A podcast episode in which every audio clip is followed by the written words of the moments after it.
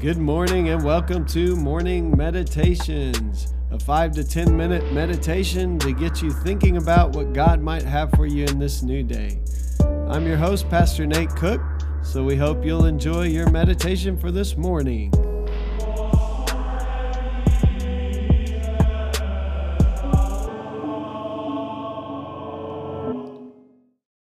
Hey, this is Pastor Nate, and this is your morning meditation. It is Monday, November the 22nd, 2021. Today we're reading from John chapter 18, verse 33 through 37. Then Pilate entered the headquarters again, summoned Jesus, and asked him, Are you the king of the Jews? Jesus answered, Do you ask this on your own? Or did others tell you about me?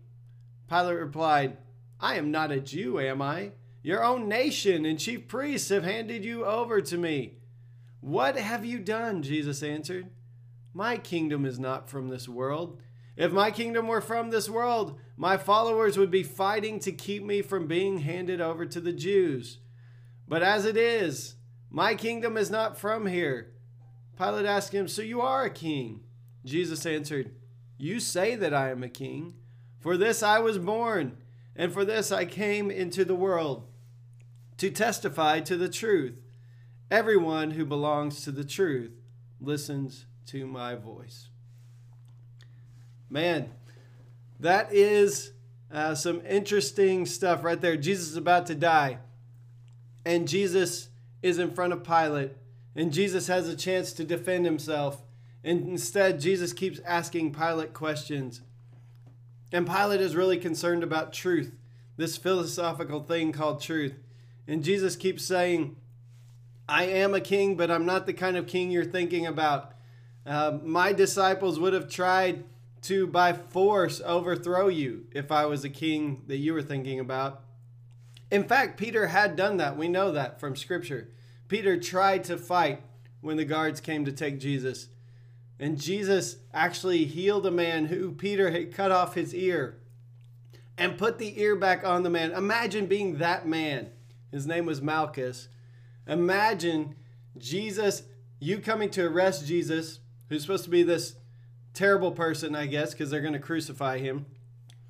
You come to arrest Jesus. One of his followers cuts off your ear, and in that moment, you're ready for a fight. But Jesus himself bends down, picks up your ear, and heals you. Imagine how Malchus felt after that. I've always wondered that. I wonder if he was like, man, this is a different kind of person. And this is what Jesus is saying. My kingdom is different. This is why the church, those of us who claim Christ, have to understand we're not living by the same rules that we see in society, where it's, you know, I'm going to fight you back if you fight me. You stab me in the back, I'll stab you in the back. I'll talk bad about you behind your back. I will run you down to every person that I come in contact with and tell them how bad of a person you are. This is not who Jesus is. He's silent for most of his trial. He doesn't defend himself, he doesn't speak up and prove all the reasons why he is innocent. He lets his life do the talking. His life has been about loving people, it's been about healing people, it's about accepting those that were not accepted. And he does not have to defend himself because he has been obedient to the truth. And this is what Jesus is saying anyone, anyone who belongs to the truth belongs to Jesus. Anyone who belongs to the truth listens to his voice. So I want to encourage you today. You don't have to stand up for yourself if you listen to the truth. You don't have to prove that you're right. The psalmist often says, Vindicate me, O God. Let God vindicate you. Let the truth come out.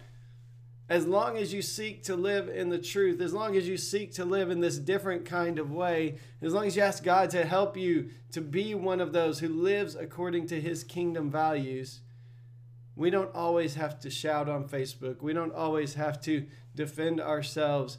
We can let God speak up for us. We can let our actions speak louder than our words. But that's assuming that we're committed to the kingdom that Jesus has come to bring. it's so tempting to jump in like Peter did and get caught up in the wrong kind of kingdom, to cut off people's ears, if you will, uh, to fight back, to respond in kind.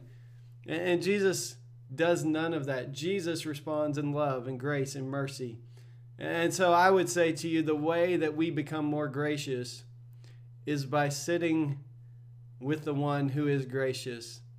It's by receiving God's grace for ourselves. It's, it's by believing that we are forgiven. It's by believing that we are worthy of love. It's by receiving God's love. And then we pass that love on to those around us. So until you have experienced God's love for yourself, it will be very hard for you to love others in the way that God is calling us to. It'll be very hard to live in truth if you can't believe a basic truth about yourself that you have been created in God's image, good, very good, it says in the creation account. And so I would encourage you today spend some time with God. Let God love you. Receive forgiveness. Confess. Receive mercy. Believe that God is loving and gracious and kind and you will become more loving and gracious and kind. When you can see that God has forgiven you, it's so much easier to forgive others. Peter got caught up in the wrong kingdom. I do it all the time. So I'm preaching to the choir today, to myself. My prayer, though, is that my response would begin to look more and more like Jesus, that I would live in the truth and not be worried about what other people say only concerned about what God says about who I am and who I'm becoming. And what God says about you is you are loved, you are forgiven, you are my child, and I will be merciful and gracious to you if you can receive it. And then what's amazing is as that love is poured into our hearts, it kind of oozes out on everybody around us. Hey, that's just a thought for this morning, and I hope you have a great day. Well, thanks again for joining us for this morning meditation. Hey, do us a favor rate us on iTunes or even leave some feedback about our podcast so that other listeners can know how much you enjoy your morning meditations. Hey, have a great day.